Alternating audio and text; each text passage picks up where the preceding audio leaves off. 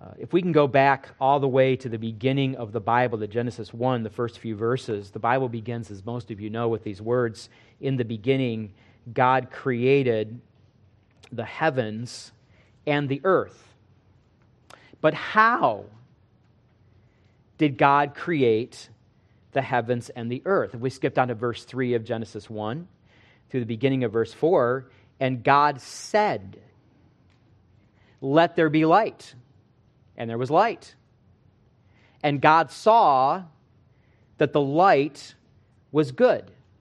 In other words, God spoke his good creation into existence. In the words of Psalm 148, God commanded and they were created. We take God speaking for granted, I think, in Genesis 1. I mean, it's just the way God did it, right?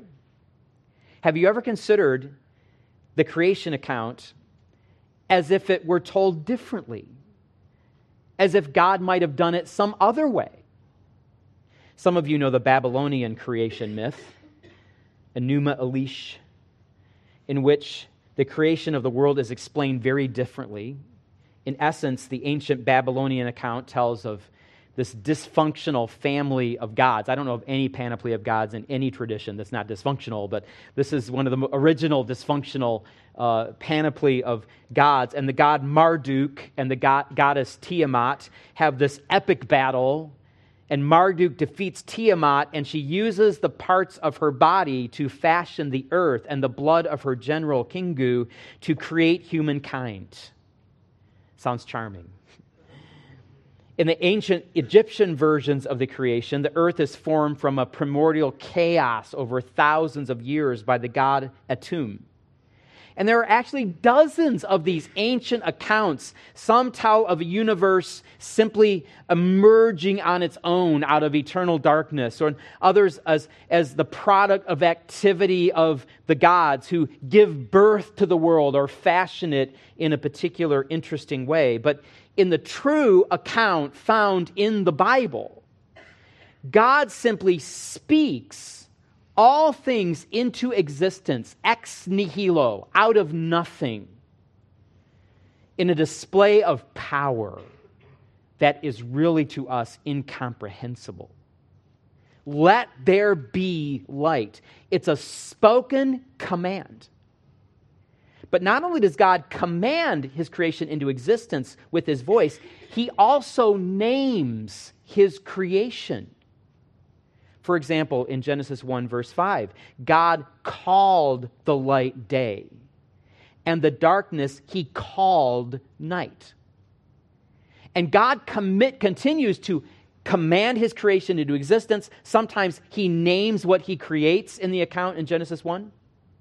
And then we come to God's creation of human beings in his own image in Genesis 1:28. And here we find that God also blesses what he creates. It says that God blessed them. And God said to them, Be fruitful and multiply and fill the earth and subdue it and have dominion over the fish of the sea and over the birds of the heaven and over every living thing that moves on the earth. Have dominion over it, tame it Bend it to your will. So we find in the opening pages of the Bible a God who speaks, he commands, he names, he blesses. Is it any wonder then that God created human beings made in his image with this same remarkable gift of speech?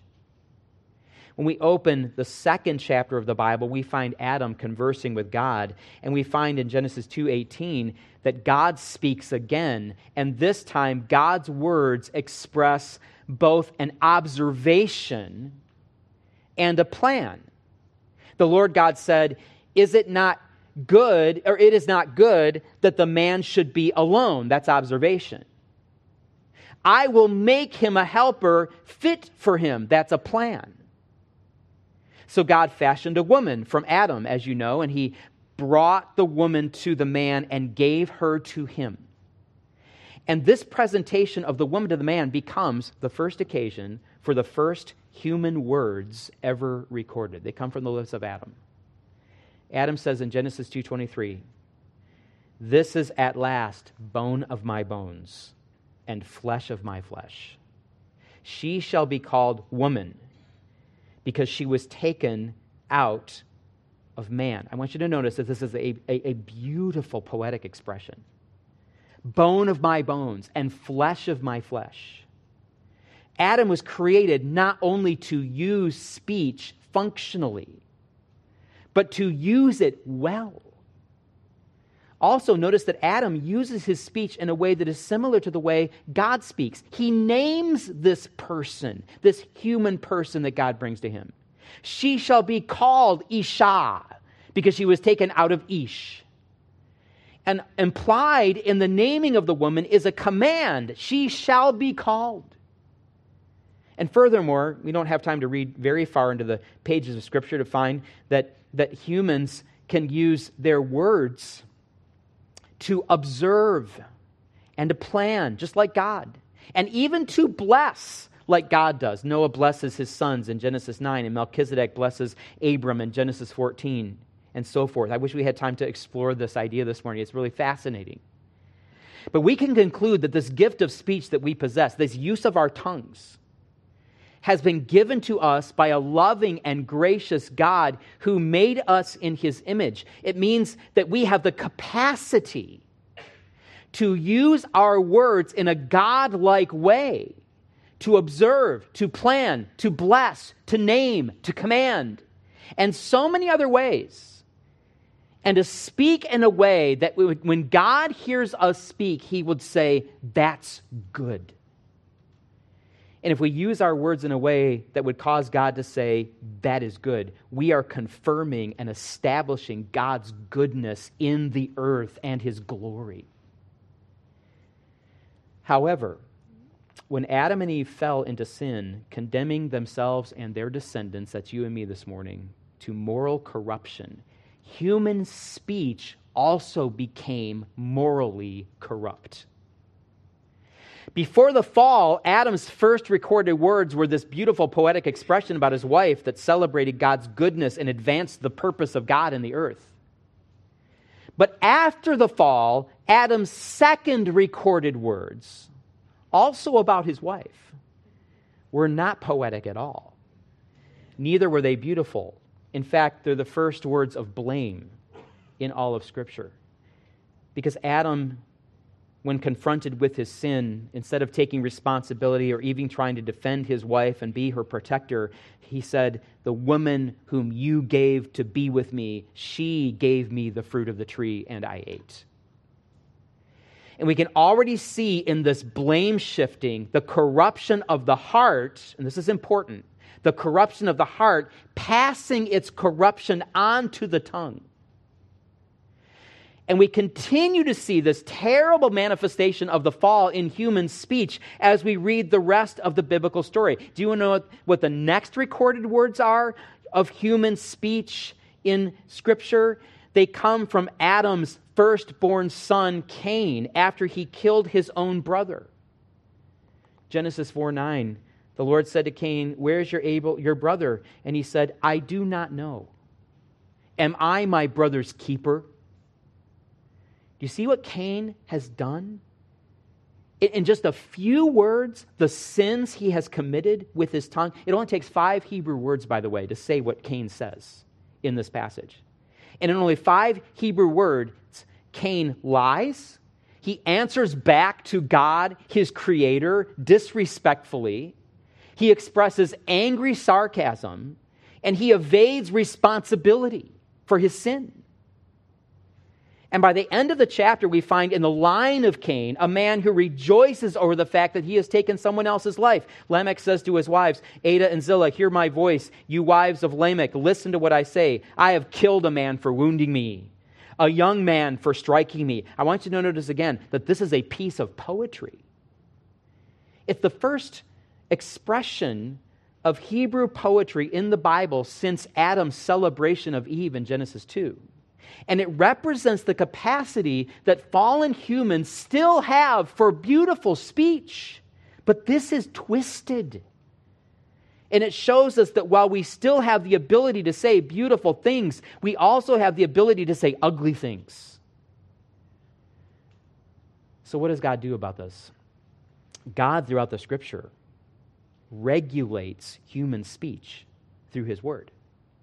He shows his creation how to speak rightly. For example, two of the Ten Commandments have to do with the tongue. You shall not take the name of the Lord your God in vain, and you shall not bear false witness against your neighbor.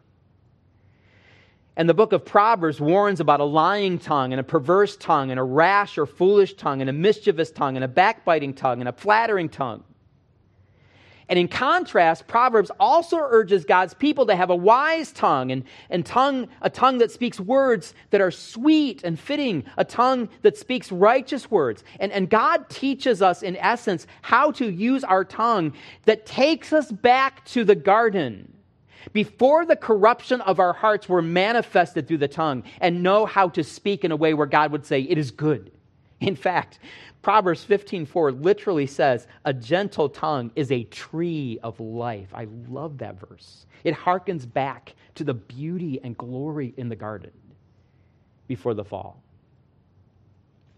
Now, with all of that in mind, and, and this is in James's mind too. He's a student of the Old Testament scripture. In fact, he doesn't even know there's a New Testament yet. He's, he's, he's likely writing the very first New Testament book when he sends this letter out. If we can go all the way then to James chapter 3, James, the brother of Jesus, the, the head elder of the church of Jerusalem, writing to his scattered flock to help them learn how they should live up to their newfound faith in the Messiah. Jesus seizes on this odious condition of the tongue because it's a perfect example of the kind of sin that his congregation must deal with if they are going to live out what they say they believe. And the same with us today. Last week, we looked closely at only the first two verses of James's teaching on the tongue. Guess what? We're not going to finish this passage this morning either. I thought we were. It was a surprise to me, but uh, we're not. We're going we're going to go through half the outline here this morning. But, but James begins by saying, Not many of you should become teachers, my brothers. For you know that we who teach, and he includes himself here, notice, will be judged with greater strictness. For we all stumble in many ways. If you were here last week, you remember that James is playing off of the cultural Jewish desire to become a rabbi, you know, the, the respected teacher in, in the community. James isn't trying to discourage the position of teacher here. He's simply warning would be teachers that the position comes with a special occupational hazard. If you teach others what to believe and how to live, yet you yourself do not practice what you teach, you will be labeled the biggest hypocrite. Many professing believers fall into sin and have to be restored through confession and repentance. And that's right and that's biblical, and God gives us that path back. But as a teacher, it is your responsibility to be the example of what you teach by God's grace. And if you fall, people are going to be far more critical, and your name will be whispered and shared and talked about and maybe even blogged about and talked about in families and other churches, and even at times in the unsaved community at large. Did you hear what happened with that pastor at that church? Yet the situation for teachers is even more dangerous than that because James goes on to say that there's this, this little instrument inside their mouths that we all have that is very, very difficult to control. In fact, James says if anyone does not stumble in what he says, He's a perfect man. You get this right, everything else is cake. If anyone does not stumble in what he says, he is a perfect man and able also to bridle the whole body. If you can bridle your tongue, James says, you can bridle any other part of your body. And that observation should give teachers pause because not only do teachers constantly leave themselves open to the charge of hypocrisy if they do not practice what they preach, but they also spend their careers and their ministries doing the very thing that James says can easily get them into a lot of trouble morally. Teachers talk, they use their tongues a lot. So, by the sheer volume of their words, given the sinful nature of the tongue, they are far more prone than non teachers, non talkers for a living, for instance, to fall into sin. But all of this raises a serious question that we're going to deal with this morning, beginning this morning.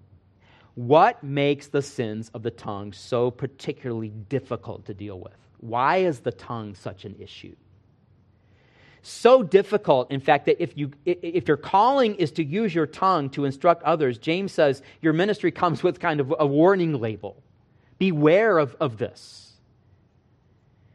And as we push forward in the text, we see here that James offers three essential reasons that we all must bridle our tongues diligently. Not, not only teachers, that, that's just his jumping off point, but all of us need to bridle our tongues diligently if we are going to live up to our faith, which is James' main point in the letter.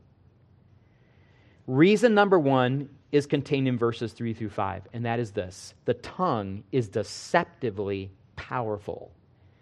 That's why we have to be diligent about our bridling it. It is deceptively power. It's little in size, James says, but this articulator in our mouth that allows us to form words packs a very mighty punch. And that's his point in the next section. In fact, if you look, if you look at the beginning of verse 5, this is where he makes the point. Everything else in, in there is illustration of this one point, where he says, So also the tongue is a small member of the body, yet it boasts great things. That's what James wants us to take away from this section. We wouldn't know by looking at our tongue that such a tiny part of our body could do such powerful things. But James has to convince us to bridle our tongues first by calling attention to the fact that our words are deceptively strong. They can really make a big impact. And James explains this through uh, three, three uh, simple to understand illustrations. And uh, these are very common illustrations in the ancient world. In fact, if you read the ancient writings outside the Bible, you can find philosophers and teachers using these in, in multiple different ways. But James uses them here horses, ships, and fire. So, first of all, he uses the illustration of the horse. Look at verse 3. If we put bits in the mouths of horses, and you know what a bit is, attached to the reins. If we put bits into the mouths of horses so that they obey us, we guide their whole bodies as well. A big old horse with strength to carry passengers and heavy loads and charge into battle. Horses can seriously injure or kill people, especially if they cannot be controlled.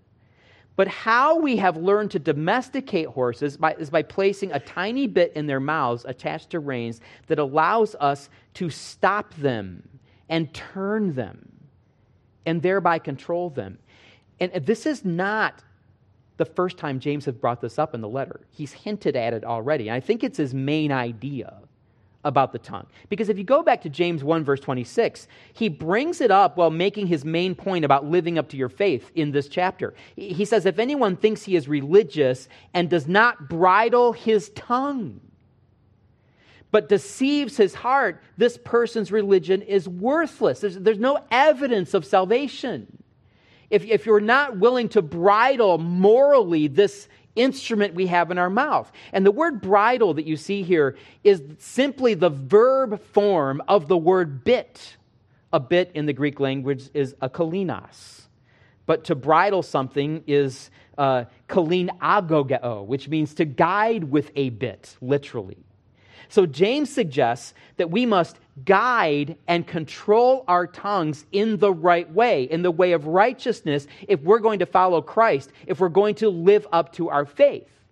And then you already saw in James 3 in verse 2, right before this passage we're looking at, that James again uses the word bridle when he says, If anyone does not stumble in what he says, he is a perfect man and able also to bridle his whole body. So James has this idea in mind of bridling the tongue, and it sets him up to compare the strong and potentially dangerous situation of controlling a large animal, such as a horse, with controlling the strong and potentially dangerous life that we are living. What control we have over our tongues controls and shapes and informs the kind of person we are, the kind of life we are living out. But then James moves on to a different illustration in verse 4. He says, Look at the ships. Though they are so large and are driven by strong winds, they are guided by a very small rudder comparatively. He's not talking about in particular kind of ship here. He's just saying all ships have a smaller rudder that's smaller than the boat itself. They're guided by a very small rudder wherever the will of the pilot directs. He's making the same point basically that he made in the former illustration. Large ship, strong winds that would carry the ship away except for the comparatively small rudder that aptly placed allows the, the captain to steer the vessel. But I want you to notice what James adds here. He says, wherever the will of the pilot directs.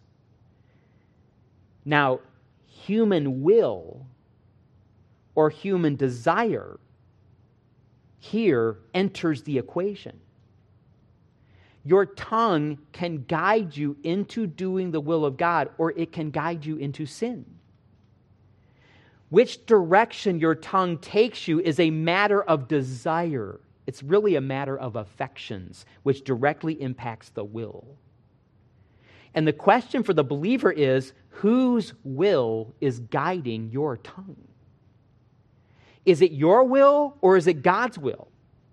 Who is ultimately steering your course. Now, up to this point, James is making what appears to be a natural observation. The tongue is deceptively powerful, it's a small member of the body, but it can do very big things. You think about it a, a little word of encouragement, a little word of praise, a little word of advice, a word of warning, a word of hope. These kinds of words spoken to people in the right moment in an appropriate conversation can have a huge impact for good. And maybe you can think of stories in your life when you've been impacted by somebody's encouraging words. You, you help set the rudder straight for somebody by an encouraging word. But James' overarching goal here is actually to warn us about the tongue. So his last illustration takes a turn at the end of verse 5. Notice he says, How great a forest is set ablaze, uh, set ablaze by such a small fire. Here's what James is saying in essence. He's saying, you know, we can see that like bits and rudders, the tongue, even though it's little, has the power to control something much bigger than itself, namely the moral course of your life. That's true. And it's also true, he says, that it only takes a tiny fire to set ablaze an entire forest. James shifts here to an illustration that involves destruction. Yes, the tongue have deceptively great power. It's a surprising force to be reckoned with, but that's what makes it all the more dangerous. Like a fire out of control, our tongues have the potential to make us great sinners who stand out of fellowship with God and also hurt a lot of people. And I don't know if we appreciate this reality like we should. Because we often excuse our words as if they don't mean anything. Oh, I wasn't being serious when I said that. Oh, pardon my French. Or, that's just the way I am. Or, can't they take a joke? Or, you know, they took that terribly the wrong way. James says, no, it's on us. Our words cause great trouble. Our words can hurt people. They can cause division. They can cause conflict, confusion, outrage, gossip, misinformation. And James says we need to bridle our tongue diligently because our tongue is a deceptively powerful instrument that has the potential even to do great, good, yet great harm. But we should remember that if James is warning us that the tongue can do great harm, he's also saying the tongue is powerful enough to do great good. So again, we need to ask ourselves the question who has control of our tongue? Who's guiding the horse? Who is steering the ship? Is it your own fallen desires so that you sin against God and against other people with your tongue, causing great harm and great destruction to the testimony of Christ? Or is your tongue controlled by the Holy Spirit, leading you to say Christ like things with your tongue so that you can be a great blessing to God and to others? James is warning us that if we do not allow the Lord to take control and by his grace uh, and, and through his strength diligently bridle our tongue, then our tongue will cause great damage. Now, there's another reason James says we need to diligently bridle our tongues, and this is going to help inform what we just covered here in the first three verses. Not only is the tongue deceitfully powerful, but the tongue is also inherently evil. And he's going to explain how this works. Our tongue is inherently evil. Our, our fallen tongue is inherently evil. And I want you to notice how James describes our tongue, your tongue and my tongue, this morning. He picks up with the fire image and he keeps going with it. How great a far, forest is set ablaze by a small fire, and the tongue is a fire, he says. A world of unrighteousness. The tongue is set among our members, staining the whole body, setting on fire the entire course of life, and set on fire by hell, by Gehenna. For every kind of beast and bird and reptile and sea creature can be tamed and has been tamed by mankind. It harkens back to the original creation, God's blessing on man to rule over the earth. Man has done this, but there's something he's not been able to tame. No human being can tame the tongue. It is a restless evil full of deadly poison. That is a very unflattering picture of our tongue. And, and, and really, in essence, we, we, we hear this and we're like, well, I mean, uh, not that bad, am I? James wants us to know there's great potential for sin in our tongue. This, left unchecked, this is a perfect description of this little instrument we have in our mouths. Notice he says the tongue is a fire. He doesn't say it's like a fire. He uses metaphor here that, that, where, where he leaves simile and it leaves direct and, and enters direct metaphor. Your tongue is a fire. The tongue is a restless evil, he says. It's not like a restless evil. It is an a restless evil. It's full of deadly poison.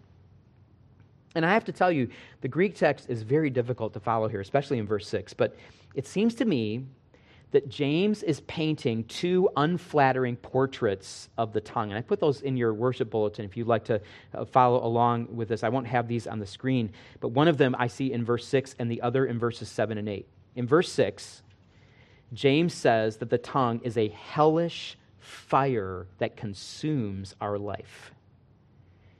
A hellish fire that consumes our life. In order to see how this works, we, we have to unpack and make sense out of the various phrases of this verse. So let's do that. He says, The tongue is a fire, a world of unrighteousness. In other words, all of the unrighteousness that is in the world, all of the sins of the world of every kind. Let your imagination run. Whatever you can think of as sin and evil in the world can be represented in the fire, which is the human tongue.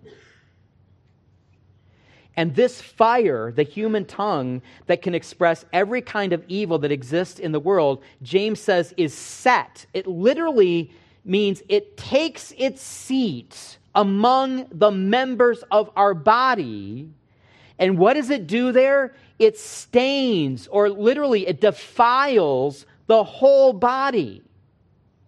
That means that when we sin with our tongues, it's not just our tongue that has sinned against God and likely against others, but we ourselves, our whole body, our whole person becomes defiled. The tongue is a flame that sets the whole body on fire. And then James goes a step further. He says that this sets on fire the entire course of life. It's a very difficult phrase to translate. Depending on what version you have this morning, you might have it translated in different ways. But I think the ESV does a really good job here. The idea is simply that sins with the tongue are not isolated instances, but they establish a pattern that characterizes our life. That's why it's hard not to simply tell a single lie. We all know that one lie leads to another lie we have to use to cover up another lie. When the fire of lying begins to consume us, we become liars habitually. Filthy talking and joking becomes a habit so that we get used to using crass language and we become ourselves crass and corrupt. Bitter speech, such as griping and complaining, will eventually produce a bitter person. And we could go on. But James finally warns us here that this fire that is our tongue has an ultimate source Notice he says, it is set on fire by hell, literally by Gehenna. Now, what is Gehenna? It's actually a Hebrew word that's used in the Greek text, mostly in the Gospels. It's the word that Jesus often used when he referred to hell. Some of your translations might actually use the word Gehenna in the translation. Most of them just say hell or hellfire. Jesus is using a Hebrew word, Gehenna. Gehenna is Hebrew for simply the valley of Hinnom, which is on the western side of Jerusalem. It was a place that the wicked kings of Judah used for idol worship before Babylon destroyed the city and the temple and carried the people away captive. One of, one of the worst forms of idolatry was actually uh, practiced in the valley of, uh, of Hinnom, in Gehenna. And, and that was child sacrifice. So when the idol worship was ended, the western side of Jerusalem was condemned and became basically Jerusalem's garbage dump, and there was always a constant fire burning there. In fact, when the potter's field was purchased to bury Judas after he had hanged himself, this is where the land came from that, that was purchased to bury him. Ironically. Gehenna was an odious, disgusting, dark, despicable place that was associated with evil and with the devil himself. So for James to say that the tongue is a fire that's fueled by Gehenna, and I, I, I, hear James, even though he was not a believer when Jesus was teaching, he probably heard his brother teach, his brother Jesus teach on hell again and again using the word Gehenna. And James uses it here. He says that the tongue is a fire that is fueled by the flames of Gehenna. That's to say that it is fueled by Satan, the arch enemy of God, and all the sin in the world that Satan represents, and the place of torment where unrepentant sinners will end up because of their sin, including the sins of the tongue. Now, let's put all of that together. James is saying in this verse that our tongue is inherently evil, that we easily sin with our tongue, because in our fallenness, our tongue is infected with the evil that Satan brought into the world.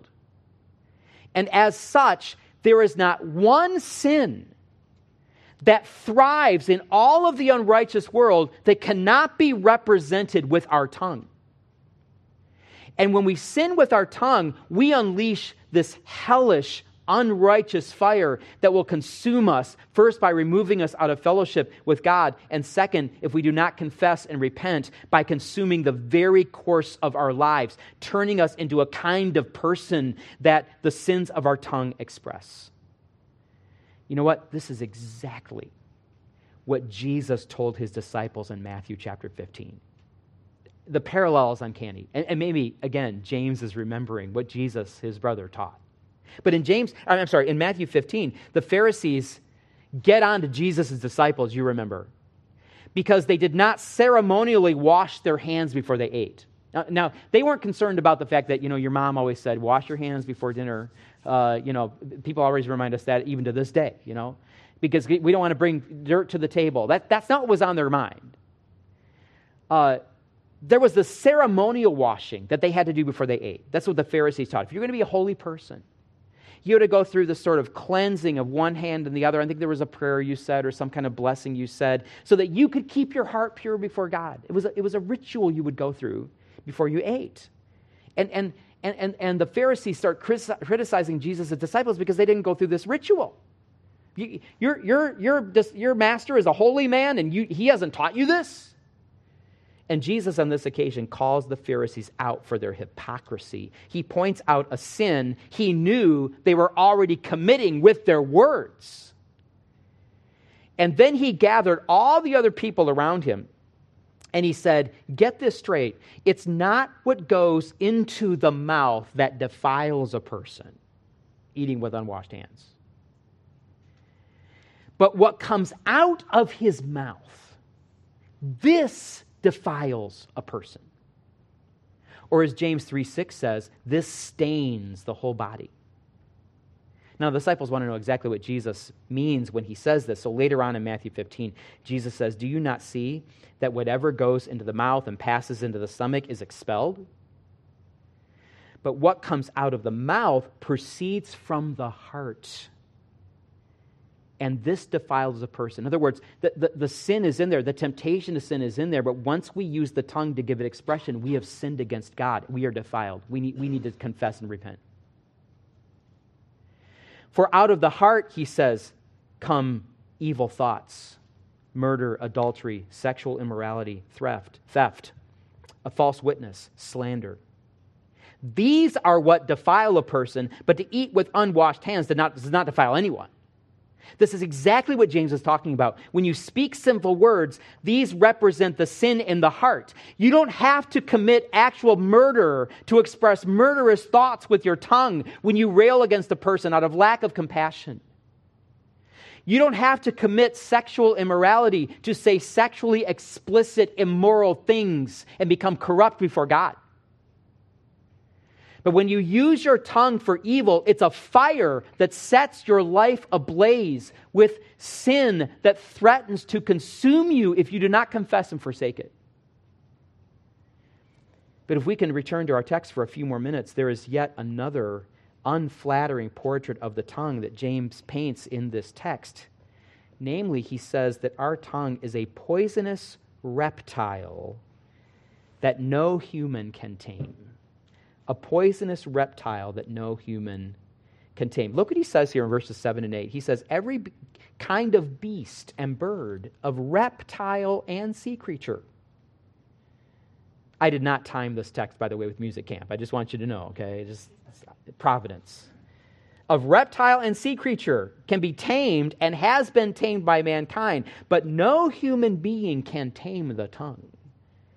It is a restless evil full of deadly poison. Now, some of you might want to take issue with me that I use the word reptile here, but I'll tell you what's in my brain as I, as I read and, and study this text. I think that James is depicting a poisonous beast. I say a reptile because he's comparing the tongue with all the creatures of the animal kingdom. In fact, if you, if you take this list of animal kingdom uh, names and, and, and lay it alongside of God's creation account in Genesis 1, it's really uncanny, the, the parallels. Uh, James knows his, his Old Testament, he's Hebrew text. So he's saying that the tongue is the worst beast of all. This beast is restless in the sense that it is unpredictable, it's untamable. Just when you think it's under control, it can lash out. Doesn't that describe some of us sometimes? And not only that, this beast is full of deadly poison. I can't read words, these words without being reminded of the serpent in the garden or of Paul's words in Romans 3 that Rob read for us this morning the poison of asps is under their lips. And it seems to me that James is not merely saying that the tongue is a restless evil, but that he is saying is a restless evil creature, a highly venomous, restless creature.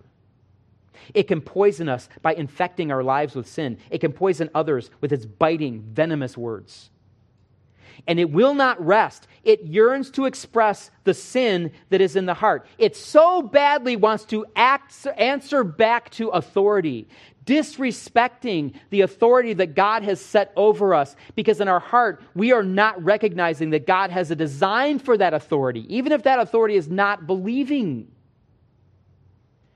Our tongue so badly wants to complain and grumble, betraying a heart that is ungrateful for what God has provided.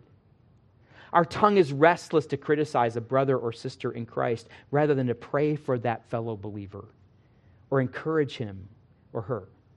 Our tongue, this, this restless, venomous creature, delights to pass along the rumors that we have heard about another brother or sister in Christ. Maybe not because we want that person to suffer, but because we are self righteous and we feel justified when somebody else has fallen into a worse sin than we have committed.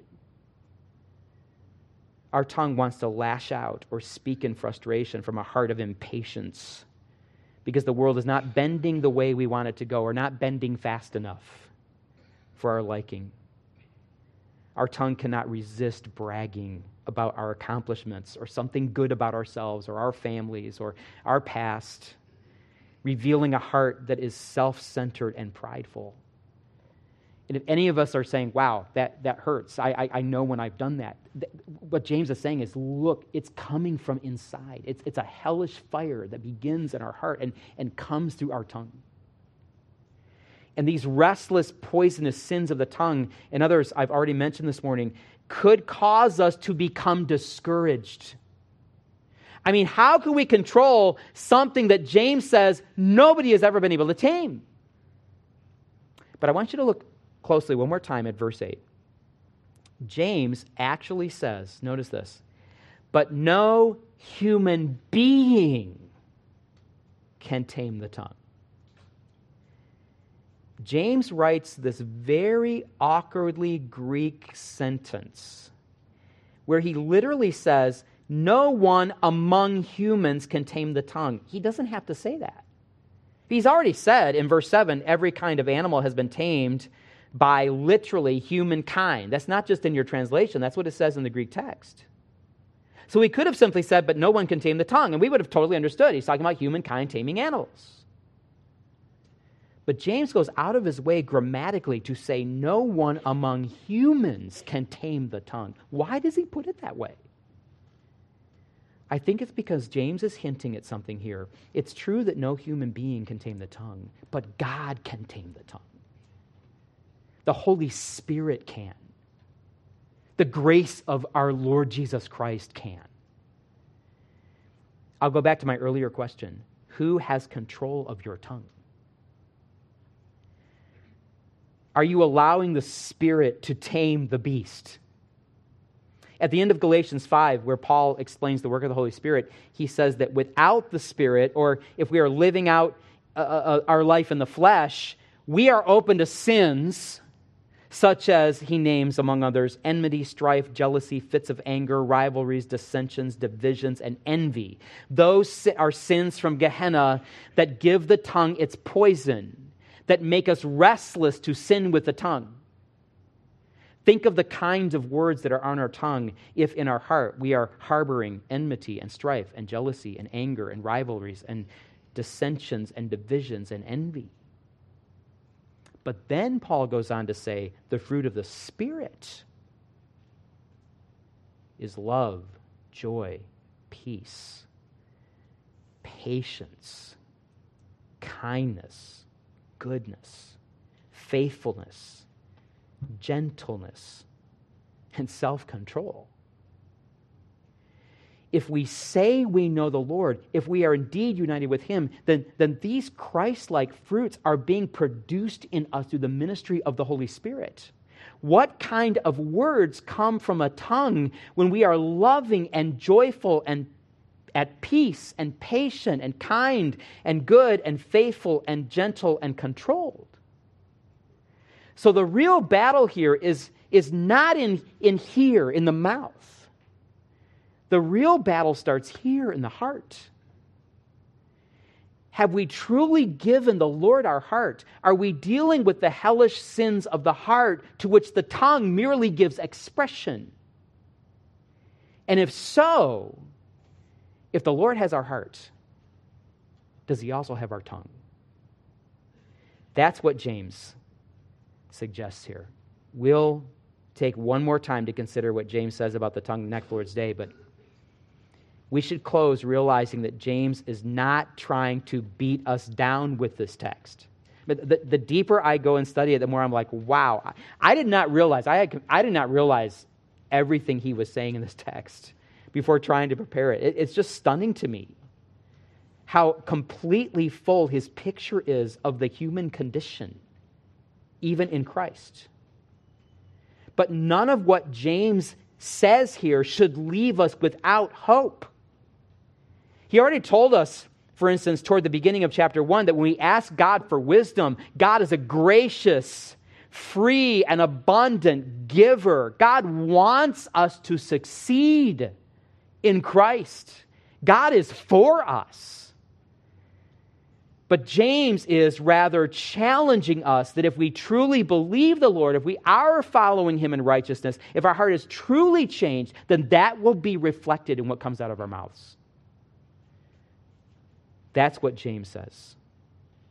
And that's what it means to live up to our faith. Father, thank